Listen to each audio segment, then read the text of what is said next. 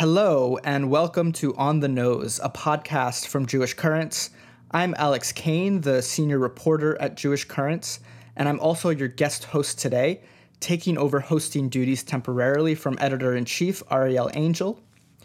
The past six months have been tumultuous in the occupied West Bank. In May, the attempted displacement of Palestinian families in the East Jerusalem neighborhood of Sheikh Jarrah and the subsequent Israeli assault on Gaza sparked protests throughout the West Bank, during which Israeli soldiers shot and killed 26 Palestinians, including 11 people killed on a single day on May 14th, which was the highest number of Palestinian fatalities in a single day since the UN started documenting casualties in 2005. In June, Nizar Banat, a critic of Palestinian Authority President Mahmoud Abbas, was killed by Palestinian security forces. That led to another round of protests, this time directed at Abbas himself. Meanwhile, a new Israeli government was sworn into office, Israel's settlement enterprise continued to grow, and Israeli settler violence against Palestinians in the West Bank has spiked once again, as it does every year during the olive harvest. To talk about all of this and more, I'm happy to be joined by Dalia Hatuqa and Fadi Quran.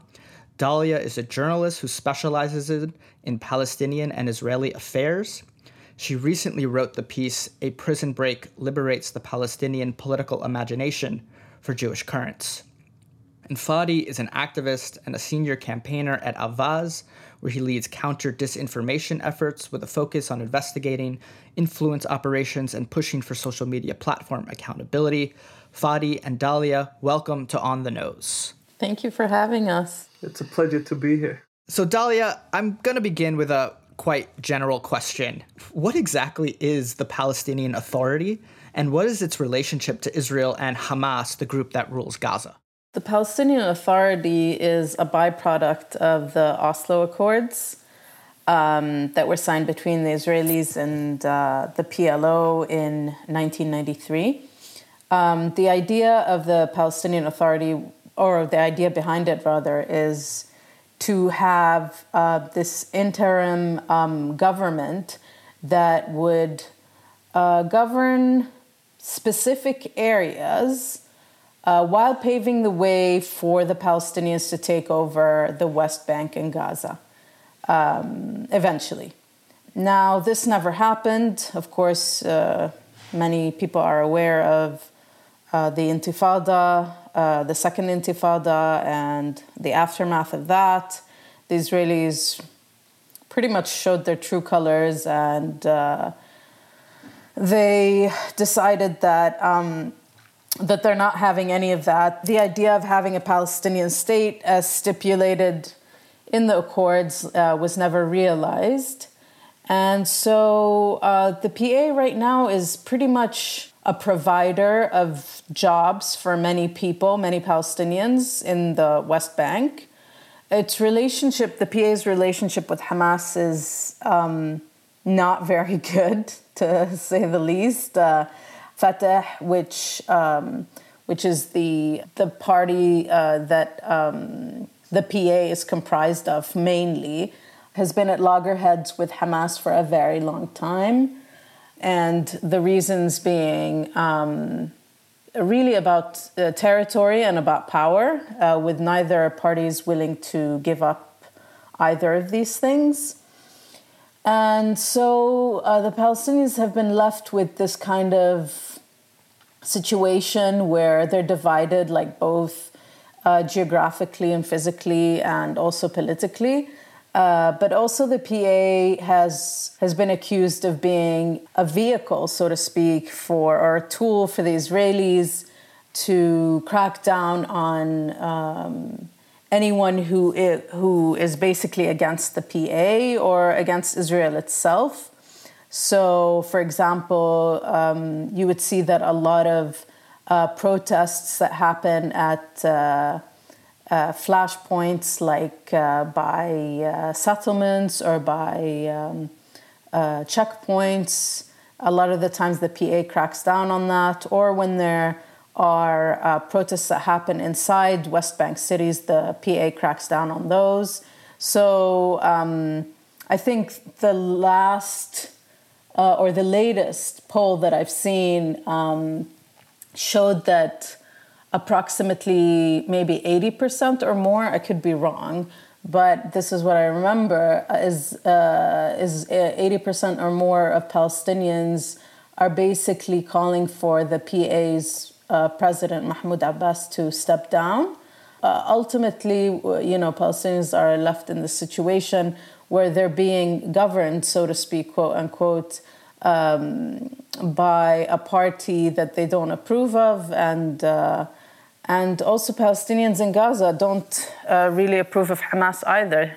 Fadi, um, let's pick up on that thread because, as Dalia mentioned, um, 78% of Palestinians uh, said that they want Abbas to resign in, in a recent poll. Uh, and of course, Abbas has been in office since 2005. So he was elected to what, a four year term? I mean, why is he still in office? How is he still in office? And also, why are so many Palestinians displeased with him? Those are those are all good questions. So let's start with why he is in office. Um, Mahmoud Abbas came to power after the the death of Yasser Arafat, and the way he came to power was within the old leadership, the old guard, the founders of Fatah. He was one of the, the only remaining um, old guard members. And at the same time, Mahmoud Abbas had gained the support both of the US administration, at that time, the George Bush administration, and he was acceptable to um, Ariel Sharon and, and the Israeli leadership at the time.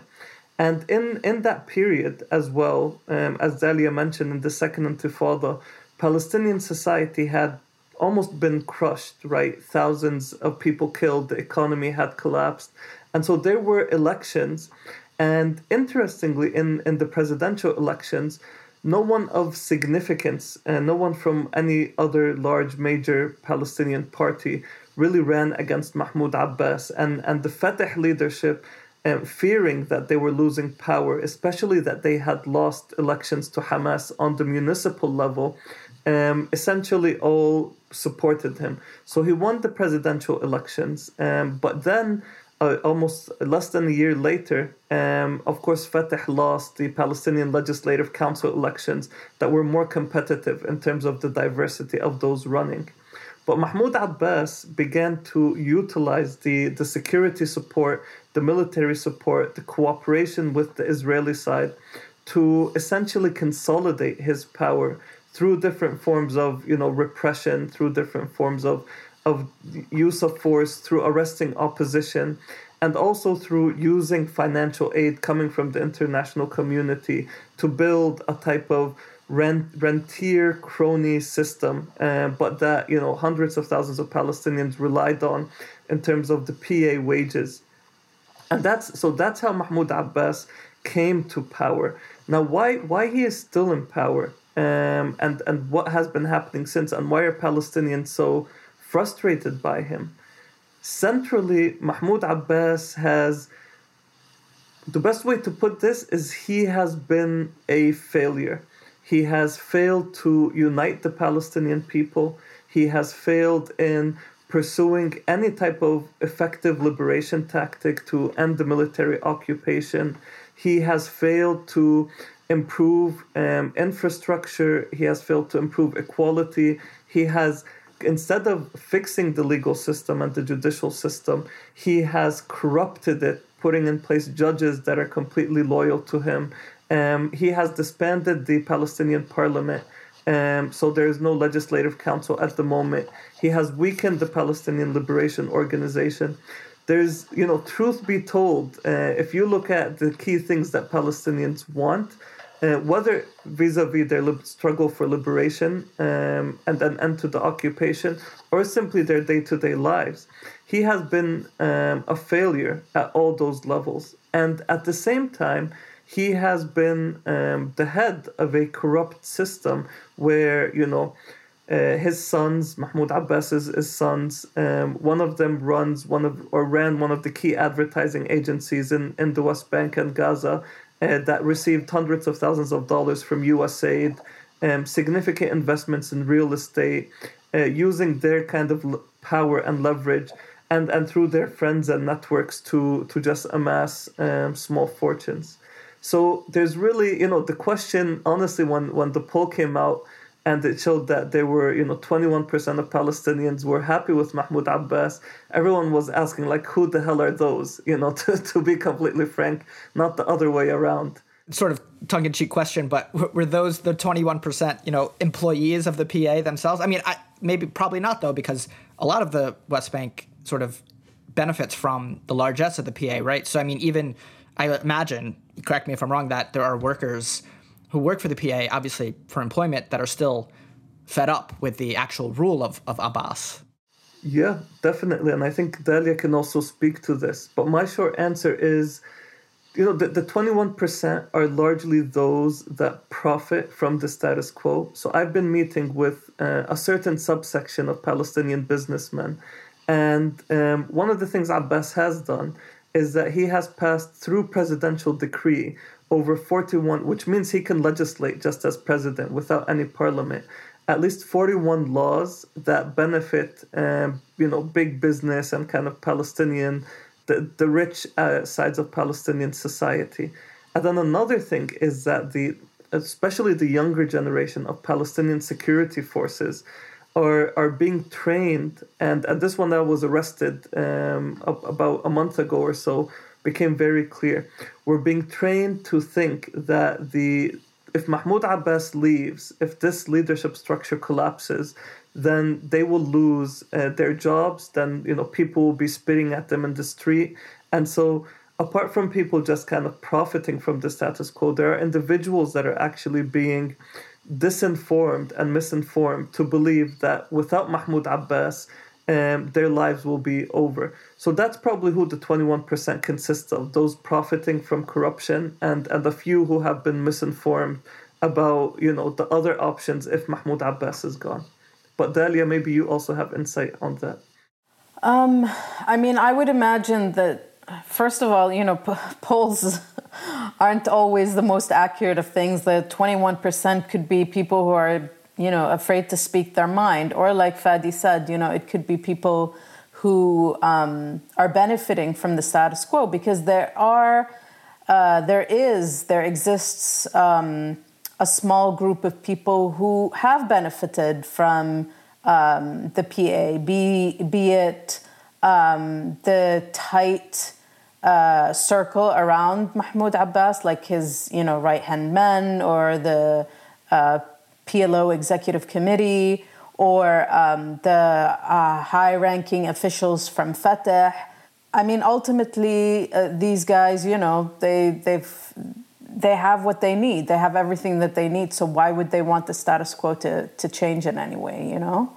Yeah. And, and both of you mentioned, you know, the sort of support um, that Abbas had the support of the Israelis when he came into power and so I just wanted to break down what is Abbas's both historical and current relationship uh, to Israel. Because I think people may be confused. They're like, oh, I thought Palestinians fight with Israel or that they're they're locked in a, a conflict or that there's these two sides, the Israelis and the Palestinians, and both leaderships are at loggerheads. But both of you mentioned that Abbas is favored by Israel the way I would kind of go about answering this question, because there are a lot of hidden details, but what we can say kind of for for certainty is that number one, uh, Mahmoud Abbas of all um, Palestinian leaders, actually from from the kind of 70s and 80s, has had this position where he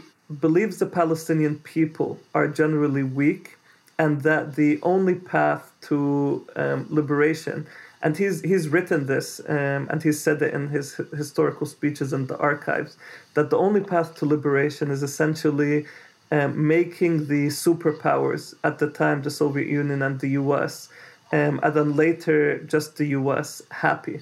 And so Mahmoud Abbas's thinking has been well how do you make the Americans happy well, the Americans want us to protect the security of Israel. So I'm open to that. I will allow American generals and, and even Israeli generals to work with the Palestinian security forces of their choosing to train them to protect Israel's security as a priority. Um, and then Mahmoud Abbas's kind of key strategy has been because he believes in the weakness again of Palestinian people per se. His strategy has been, well, what can I do in terms of increasing the the kind of day to day benefits from the Israeli side, and that has led to Mahmoud Abbas building relations um, starting from, you know, I'd say the 90s, again, Mahmoud Abbas was a key figure in the Oslo agreements, right? And this is also important to note. There were other Palestinian grassroots leaders, Hanan Ashrawi, Haidar Abdel Shafi, that were more respected, that were trying to negotiate a better agreement than Oslo and Madrid. But then Mahmoud Abbas came in through the Oslo Accords and was the key person that negotiated a subpar agreement with the Israelis. But from that moment, the, the kind of Israeli leadership felt like, okay, this is a person we can cooperate with. This is a person we can mold.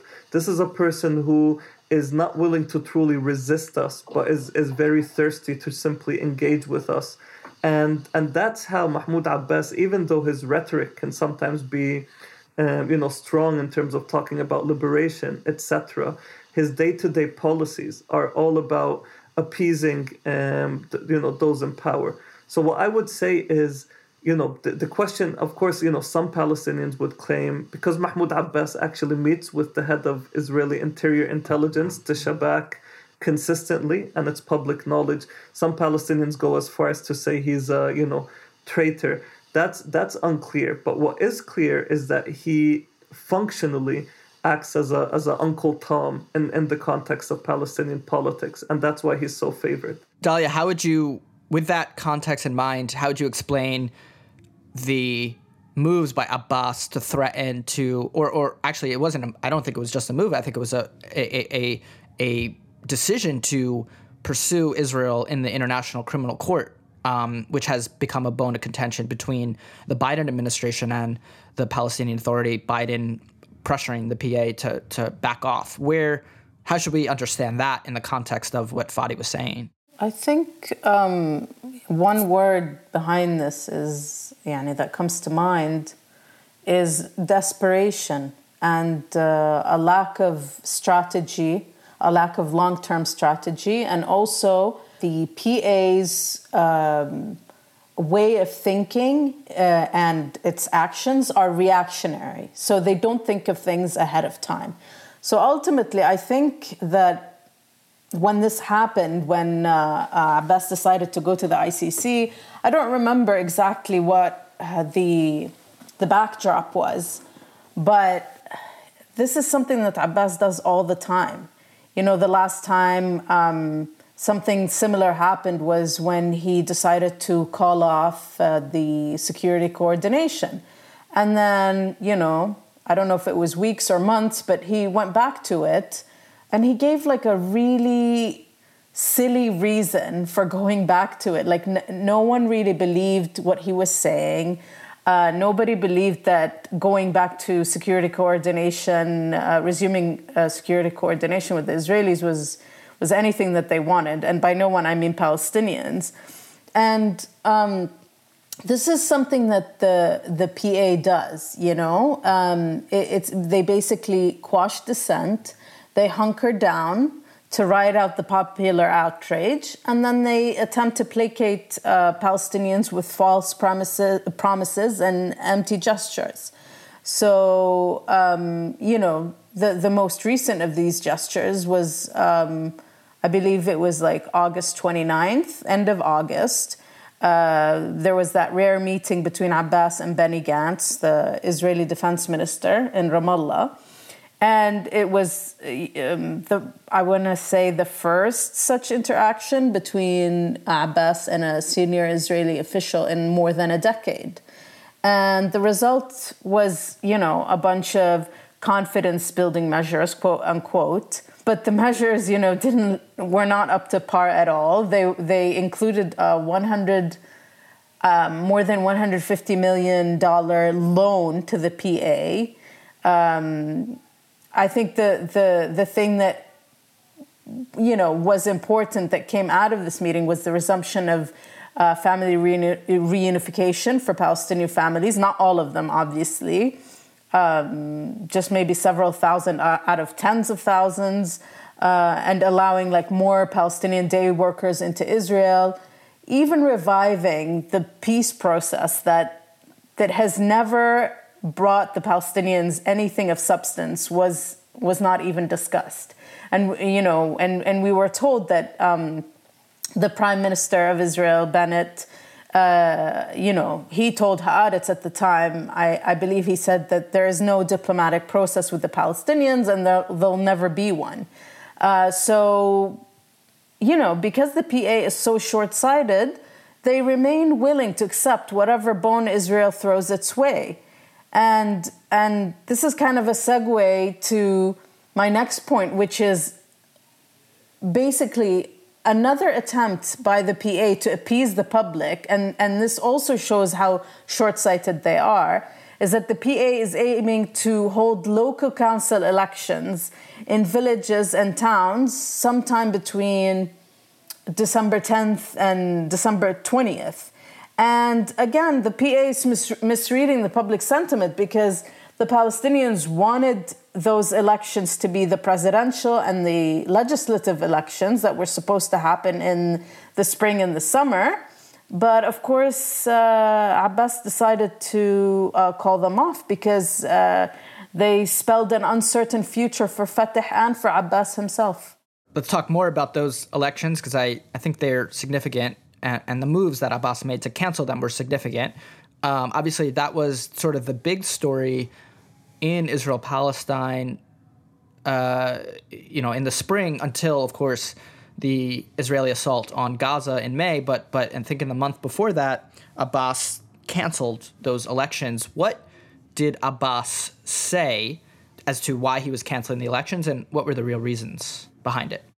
So the the excuse that President Abbas gave was that Israel was preventing or banning um, elections in Jerusalem, and that the PA couldn't go ahead with um, legislative and presidential elections without Jerusalem, uh, which on its face is actually an important position. The problem is, you know, there are ways to get around Israel's ban of having elections and having kind of the, the electoral campaign run in Jerusalem. One way that was proposed by many of the independent lists was we don't need Israel's permission. We can, you know, this is like a, a one man, one vote protest situation where we can force Israel's hands by just running elections in Jerusalem and finding solutions around it. Some people proposed, you know, electronic ballots. Um, there were, you know, and, and I don't want to get into the details, but simply to say that sounds like a good excuse. In fact, it's no excuse at all. And so that's that's what Mahmoud Abbas said. The real reason is that Fatah, as the leading party, had splintered into three factions Mahmoud Abbas's Fatah, and then you had Marwan Barghouti, who's, who's kind of the most popular Fatah leader who's been in prison for over 20 years now. Um, and then you had Dahlan, who's probably the richest Fatah leader, who has the support of the UAE and the Egyptian government. Um, so there were three Fatah factions, and it was clear from the polling that Mahmoud Abbas's Fatah could, you know, get the smallest of those lists, or but and definitely not win. And on the other hand, you had, you know, Hamas and, and other political parties. You also had, and this is an interesting point, you had, um, I believe it was 29 independent lists. So basically, new parties with new individuals and new younger faces in, in some cases that were also running. So the calculation that happened internally for Mahmoud Abbas was simply that if we have elections, it looks like I'm going to lose, and and you know Fatah may be divided as a as a consequence, and secondly that you know that will show that I am even more illegitimate than than the world already sees me, and then the third point for him was actually the the U.S. administration, at least based on you know what PA officials have told me, is that the U.S. administration, seeing that the results may lead to uh, losing Mahmoud Abbas and, and losing this kind of power balance that exists within the, the Palestinian areas, actually told Mahmoud Abbas that they were not too worried about elections and that he could move ahead um, and, and cancel them without any significant repercussions. And then, last but not least, also, uh, this was leaked, but the head of the Israeli General Intelligence, the Shabak, also visited Ramallah, with Mahmoud Abbas, and, and gave him the same synopsis, which is better for you not to have elections because you are going to lose. And so that's what led to to him, you know, basically saying, well, if the Israelis and Americans um, are on my side and there are no heavy costs, I'm just going to go ahead and cancel and tell people that I canceled for the sake of Jerusalem.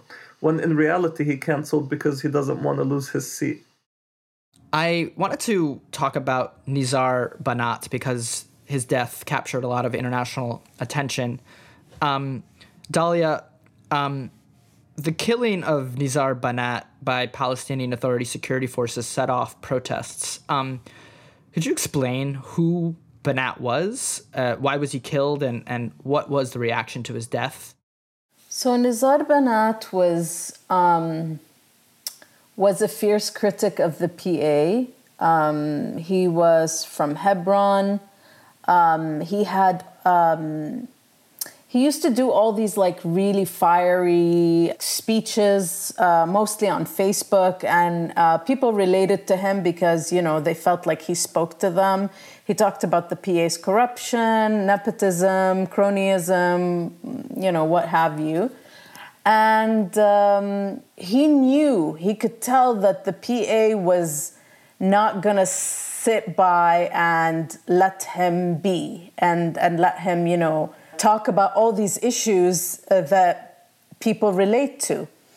And so I believe he was at, um, it was in June, if I'm not mistaken, sensing that the PA was going to go after him. He was staying at a relative's house in Hebron. And uh, what happened was the PA security forces entered this area. This area is under Israeli security control. So the PA security forces had to have um, coordinated with the Israelis in order to go into this area. So that that's a point that maybe we can come back to later, but it's an important point. Anyway, so they took him. Uh, they, according to the um, reports, basically um, he was beaten up there was uh, some secure. Uh, there was some footage that showed up as well, um, showing that they beat him up. They pe- beat him like with their hands. They beat him with like uh, the the guns. Uh, they maced him, and um, basically they killed him. And it it took three months. Three months for. Um, what I would call a sham of a of a trial to begin, uh, I went to it actually. It was, um, I think it was on September 14th. And uh, the PA court, you know, held its uh, first hearing for 14 security forces that were accused of being involved in his killing. All of them are members of the preventative security apparatus. Uh, this is the internal intelligence agency, which is responsible for um, addressing uh, domestic political dissent. And it's grown to become one of the most powerful arms of the PA security forces. But it's also known for its detention and human rights abuses of Palestinian dissidents. And the thing that struck me the most that, uh, was that most of these guys were foot soldiers. Uh, the highest ranking guy was a major, I believe. Uh, a few others were lieutenants. And um, the family uh, of Nizar Banat uh, called this a sham because obviously none of the people who gave any orders, you know, people in, in the higher echelons uh, are, are taking responsibility for what happened. And the, the last thing I'll mention about this is, is something odd that happened like uh, at the trial is that the lawyer of these guys, the the soldiers and the lieutenants, he didn't show up. He he said that he didn't know about the hearing date, uh, that he had seen it on social media, and that he had COVID nineteen. It was very strange, and even the family's lawyer said it was a bad omen. But um, it just shows you that there that not just the family, but people, Palestinians who are watching this trial, like closely realize that the, there will never be justice for Nizar Banat's family. Banat was that big of a threat? I mean, he was wasn't he kind of like a guy on Facebook like ranting? I mean, obviously obviously he tapped into something, but it's uh, striking that that that they couldn't even handle that. But but that's honestly that's the modus operandi of Abbas. He you know he he can't handle he can't handle any kind of dissent and and he can't handle any kind of criticism and it, has been his style even from the days of Yasser Arafat when he would uh, you know the the two would uh, would butt heads, and then uh, Abbas would sulk, and he'd go to Doha, and uh, and then they'd be like, "Yalla, come back," or, "Oh, don't worry about it," or "Ibsar you know, like. And, and these aren't stories. This is history. Obviously, I'm making it sound like it's you know whatever. It's uh, it's silly, but it's not. This is his character, and uh, this is his style, and he he cannot handle anything of the sort. Now, I don't know who gave the orders, obviously, for this killing, but it's an outrage that this man who who just decided to talk about these things was killed for things that he believed, you know? Yeah, absolutely. And and and Fadi, I want to bring you in that because you were arrested in August by PA forces during one of those protests after the killing of Banat. I was wondering if you could talk about that experience and, and what you think the arrest of, of you and others shows about the PA. The, the first thing I just want to go back to is, is the power of Nizar Banat in the sense that he was a, a deeply articulate person, right? He was a, an Arabic teacher, a poet, but also a writer. And he was formerly uh, Fatah. You know, he had been imprisoned by Arab regimes for being a member of Fatah. And so he knew and could speak to the history of the party, the values of the party, um, the the mistakes that happened inside the party, probably better than anyone else. And that was one of the reasons that he had a diverse amount of supporters that went beyond you know the, the like opposition went beyond the like whether it was leftist or islamist parties um, and so it wasn't simply a person i would say that was you know just charismatic online um, spreading videos it was someone who managed to give palestinians both a intriguing history lesson about the corruption that has happened and a, a bravery to imagine a better future. And that's why Nizar again decided to run for the Legislative Council. He was leading one of the key independent parties. And, you know, it is a sign of weakness, of course, that the PA felt the need to go down this path um, and, and assassinate him. Uh, but it is also something that I have to say is terrifying. The reason we went down to the protests is because we're already as Palestinians. Let's remember the Israeli occupation has military order 101, which gives them the right to arrest me for up to two years for having this conversation with you, Alex and Dalia. Um, the Israeli occupation has restrictions on assembly, which means that if we go and march in, in the wrong places, we can be arrested for many years. They, they, they have many different ways to silence and crush us. And the fact that we now need to deal with not only the occupation's oppression, but with the PA's willingness to go as far as to assassinate us, to double down as a subcontractor for the occupation, that's it's not something, you know, trivial. And Nizar was trying to break that, and that's why the PA decided to to, you know, break him, if not murder him. Now, the reason I was arrested is because the murder of Nizar led to a dramatic rise in, in popular protests. And what the PA tried to do was suppress those protests. And my arrest was, and, and the arrest of activists was the least of it. They harassed young women in the streets sexually. Um, they threatened people with, with murder. They beat people, uh, some of them uh, close to death. So what the PA tried to do in this process was literally show that you cannot challenge us in any way or form. Um, I was arrested because a day before my arrest, the PA had um, banned protests in the center of town and arrested anybody who showed up to the, the town center in Ramallah al Manara. So the second day, we, we didn't want them to succeed in this battle of controlling the public space. Already, we're in cages as Palestinians within these Area A cities. And if the PA could put us even in smaller cages, which are our homes, taking away public space, it was kind of like a, a death sentence to any form of organizing or activism.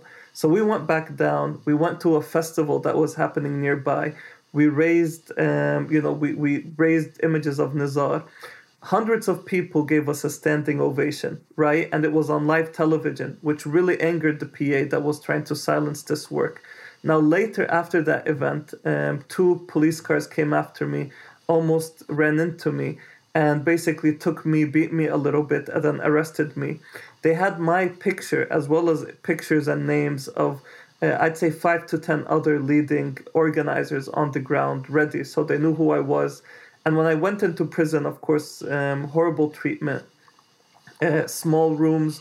We couldn't sleep on our, our backs. We had to sleep, you know, on our sides because there were 17 people in a room that was probably 10 feet by 10 feet. Um, so there was no space to sleep comfortably. Um, a bunch of us went on hunger strike, and so they punished all the other prisoners to get the, the kind of those arrested on criminal charges, not political charges, to abuse us, to stop us from being on hunger strike.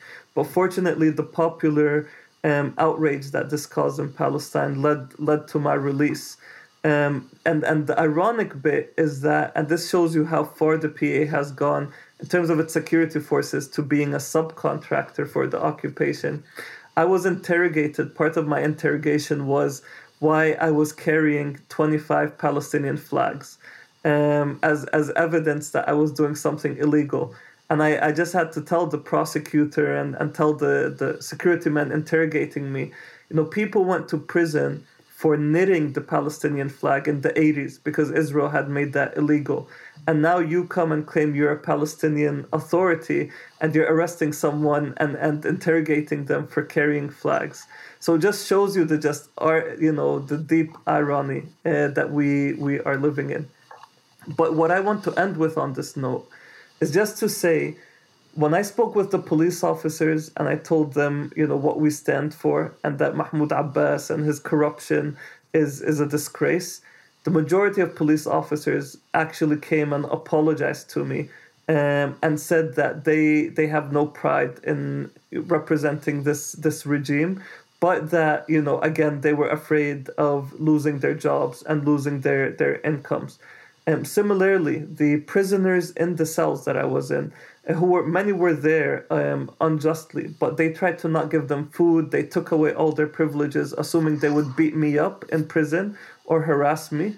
Instead, all of the, the prisoners that were there in the room with me under criminal charges stood by my side and also spoke about how they wanted the PA to change. So, in my experience of this whole arrest and even the days after, what I realized is that literally Mahmoud Abbas and a few people around him are so weak and have lost support of almost all major pillars in society. What people are just waiting for is a vision about how we can replace this Palestinian leadership uh, without being blackmailed because this is what Mahmoud Abbas does. He tells people it's either me or chaos, it's either me or bloodshed. And if people just have a vision about how to replace him and his you know cabal of bad leaders without any um, kind of significant costs, then he would be gone uh, within minutes. That's intense and, and wild. Well, I'm, I'm glad you're safe now. Um, uh, Dalia, um, I wanted to switch to a, a sort of related but but somewhat separate topic, although it is about Palestinian prisoners. This time, Palestinian prisoners in Israel. Uh, you wrote a great piece for Jewish Currents about the September um, Palestinian prisoner escape from Israel's Gilboa prison, and um, I just you know wanted to to hear from you. What's your sense of what was the reaction to that escape in the West Bank, and then their eventual recapture by Israeli forces? I think when it first happened, there was a lot of euphoria. Like the prison break was um, uh, a huge symbolic victory, um, not just over the occupation, but also uh, the occupation's infrastructure. Uh, because, as you well know, uh, so many people, there's not like a household uh, in the Palestinian territories that hasn't had like uh, a male uh, a relative or loved one who hasn't been in, in, in an Israeli prison.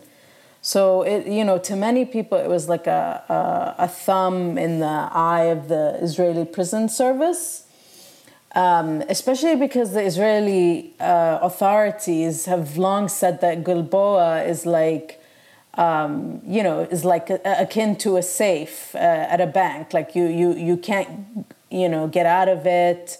Um, I believe uh, the IPS once said that the Gilboa's prisoners are like more securely guarded than the money in the Bank of Israel's safes. So you know, there's there was a lot of pride um, uh, that the Israelis had in this prison, and the the uh, prison break was was a, a huge victory over that. The thing is, is that the prisoners themselves and Israel's imprisonment of Palestinians has always been um, a uniting, galvanizing issue, like across the occupied territories. And um, of course, you know, Israelis like to call them terrorists and whatnot, but, you know, for Palestinians, they're political prisoners, they're, you know, rightfully resisting an illegal occupation. Um, um, a lot of Palestinians are in Israeli prisons for uh, things like uh, throwing stones at uh, security forces or uh, membership in political factions that are banned by Israel.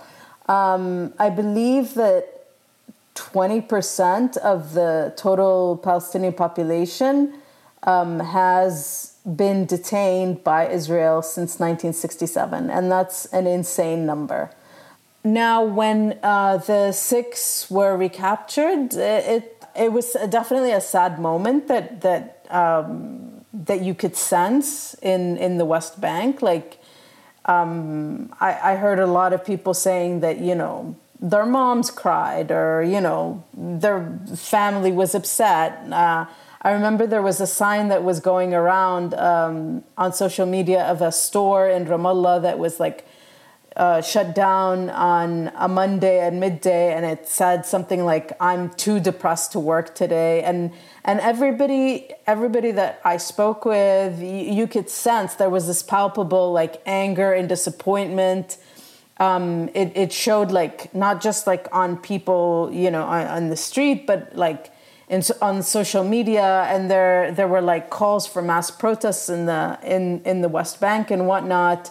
Um, but also, I think, you know, the initial feeling of sadness and anger, I think it was translated later on, like with uh, uh, translated into pride and a sense of unity. Um, I think it really like got Palestinians together and it shifted um, the sense of what is possible, which is what I discussed in that um, article for Jewish Currents. And um, I think also it showed that that Palestinians uh, are not afraid to resist, and that their resistance uh, stands in sharp contrast with with the strategy of the PA, which has tended to be like more collaborational. Both both of you have sort of sounded some some notes that are off key from the generally depressing and awful situation that is in the West Bank. And I did want to give you both an opportunity to add more about if there's anything new or exciting or, or hopeful that's going on uh, right now in, in the West Bank that sort of keeps you going. I think it starts by going beyond also the, the West Bank and even beyond um, Palestinians. One of the, the wonderful things that we saw in May is that there is a new generation of, of Palestinians and of, of Jews and of progressive Jews who, you know, probably are a big portion of the audience listening to this podcast, that have now gone beyond the nationalistic um, dogmatic frames of the past into a more aspirational value based frame that focuses on freedom and justice and dignity for all. And not only is there a generational shift in that direction, but we also saw its ability to, to build power. Um, on social media, we saw a shifted narrative. We saw many even younger politicians in, in the US, but also around the world, shifting their narrative to focus on the need to pursue those values.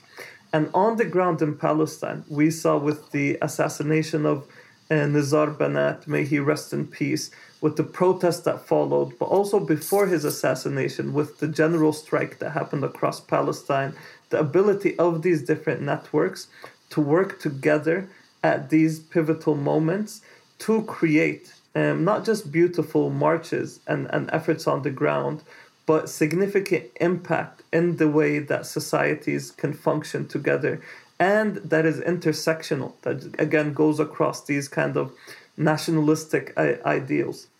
And so the hope is right this is these are seeds right? These are seeds in soil that is actually very toxic and for those seeds to actually prosper into the types of movements and organizing that we need to achieve uh, freedom and dignity for all the people living in the Holy Land. We need to take care of them, we need to water them, and we need to recognize that they exist, and we need to protect them from, from the harms, whether that's the PA's authoritarianism or Israel's military occupation or the rise of the far, far right in the US.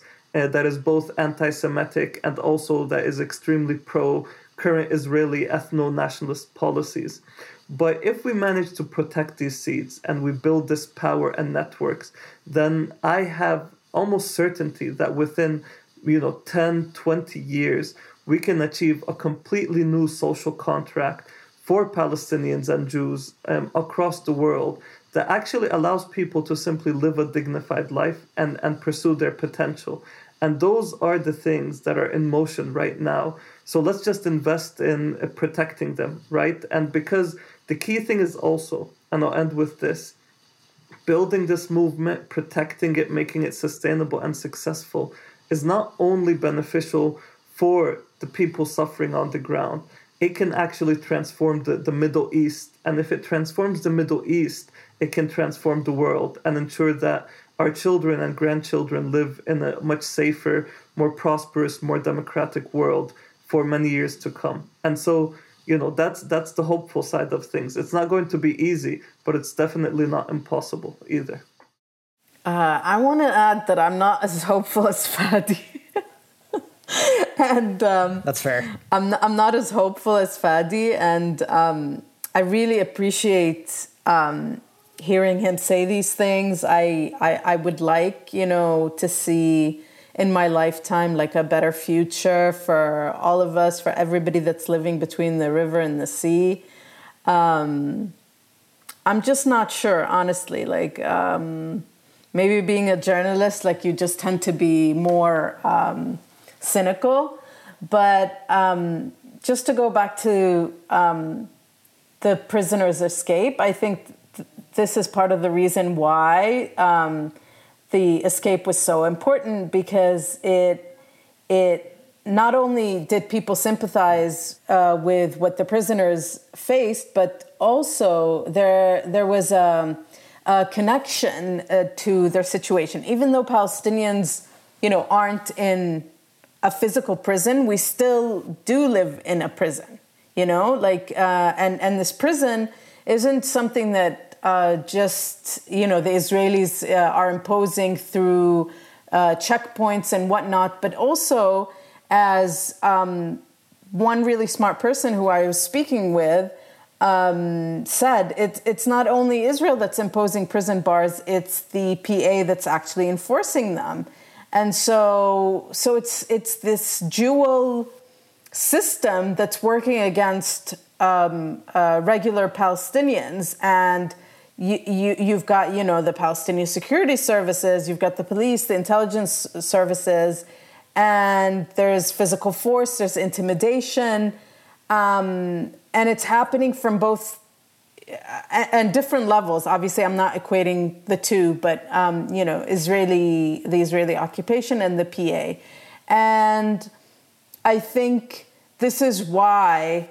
uh, the escape like had this enormous effect on people because it pierced Israel's seemingly, you know, um, impenetrable security and and survey, surveillance network, and and it helped the prisoners and through the prisoners other you know most palestinians to evade this domination.